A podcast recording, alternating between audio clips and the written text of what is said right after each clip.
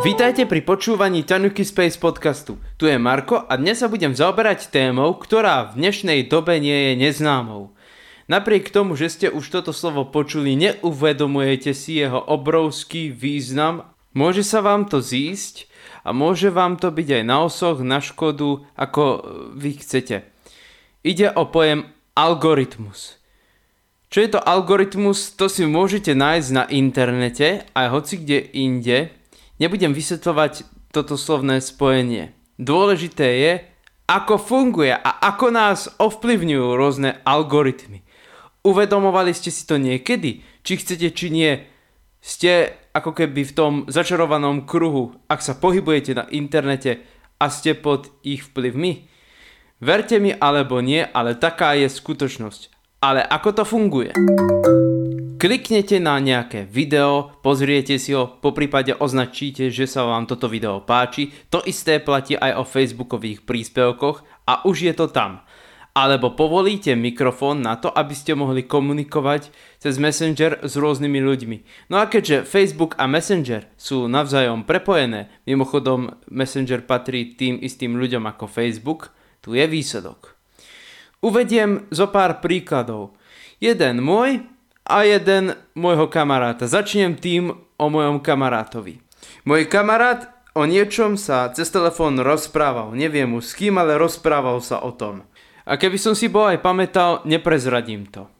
Dôležité je skôr táto vec. Proste sa o tom rozprával a náhle to chcel ísť nájsť, otvoril Facebook a zobrazila sa mu reklama práve na to, o čom hovoril. Čo nás odpočúvajú? Hovoril. Ale to nie je nič. Raz som sa s mojim kamarátom rozprával o istej téme, o ktorej som ani nechcel nič vyhľadať. Rozprával som sa o tom, rozprával, môj kamarát náhle otvoril Facebook a náhle sa mu presne na to objavila, o čom sme sa rozprávali, reklama. Áno, takéto honcúctva zvyknú vyvádzať algoritmy. Vtedy som si uvedomil, prečo sa mi isté YouTube videá zobrazovali, hoci som ich vidieť ani nechcel. Stačilo zo pár kliknutí, zo pár pozretí a bolo to tam. Potom som musel niektoré videá označovať, že už ich vidieť nechcem. Alebo napríklad Spotify. V čase, kedy som objavil Spotify, som začal najprv vyhľadávať hudbu, ktorú som poznal. Hudbu z detstva. No a keďže v detstve som hlavne počúval arabskú hudbu, určite tušíte, aká hudba sa mi zobrazovala v playliste, kde boli odporúčania na tento týždeň. Playlist znamená prehrávací zoznam. Okrem toho som túto hudbu pridával do obľúbených položiek do mojich playlistov, takže si domyslite. No a potom sa stávalo, že sa mi niektoré piesne nepáčili, ale to sa bežne stáva. Proste algoritmus to tak vyhodnotil, že ma zaujíma arabská hudba. V tejto dobe sa venujem uh, uh, hudobným žánrom, ako napríklad rôznym popfolkovým hudobným žánrom z Balkánu, najmä turbofolk, takže skúste si domyslieť, aká hudba sa mi zobrazuje v istom playliste, ktorý sa napríklad nazýva aj objaviť tohto týždňa, angličtine myslím, že sa volá Discover, Work, Discover Weekly. Pardon. No, rozhodne je to balkánska hudba, aj turbofolk. Samozrejme, tam natrafím aj na nejaké arabské piesne, aj na nejaké grécké piesne, pochopiteľne. Ale opäť to niečo svedčí o algoritmoch a o tom, ako určité veci vedia vyhodnotiť.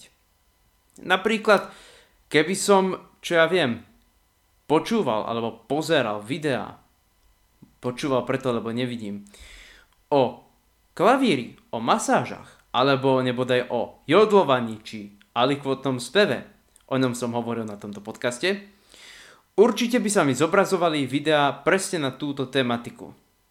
Samozrejme, nespravil som to, ale mne to nevadí. No ale keď napríklad sledujete videá, ktoré sú veľmi populárne a zvlášť o politike a o iných veciach, tak skúste hádať, na čo budete postupne narážať na YouTube alebo na Facebook. Takže ľudia, ktorí napríklad sledujú rôzne stránky a hlavne konšpirácia, čo iné, určite to budú vydávať častejšie a potom, a čo je dosť také smutné, sa dostanú aj racionálne rozmýšľajúci ľudia do tohto virtuálneho sveta, o ktorých by som to ani nebol povedal, ale predsa len toto sa deje. Napríklad, keď som počúval istú dobu podcasty na tému rôznych skutočných zločinov, tak skúste hádať, aké podcasty sa mi zobrazovali. Alebo potom osobný rozvoj. A témou boli samozrejme podcasty o osobnostnom rozvoji. Čiže o tom toto celé je. Čiže treba naozaj dávať pozor, aby ste sa nevtiahli vďaka tým algoritmom do toho virtuálneho sveta a verte mi, nie sú obeťou tohto virtuálneho sveta iba deti, ale aj dospelí ľudia.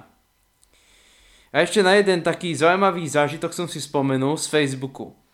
Pridal som sa do rôznych ukulele skupín, keďže hrám na tomto hudobnom nástroji. No a skúste hádať, aké odporúčania sa mi zobrazujú v rámci skupín. Samozrejme, aj rôzne skupiny ohľadom ukulele, z čoho som aj rád, pretože sa o tento hudobný nástroj zaujímam. Len keby tam neboli zobrazené noty pre vidiacich a viac by bolo tých videí, bol by som rád, ale je to pochopiteľné. Aj takéto veci sa stávajú.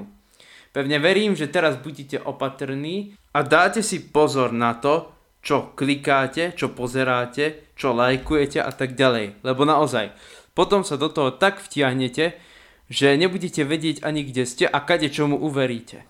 Ja som napríklad sa prihlásil na odber rôznych kanálov, ktorých videá ma zaujímajú. Hovorím o YouTube. To isté platí napríklad aj v rôznych facebookových stránkach.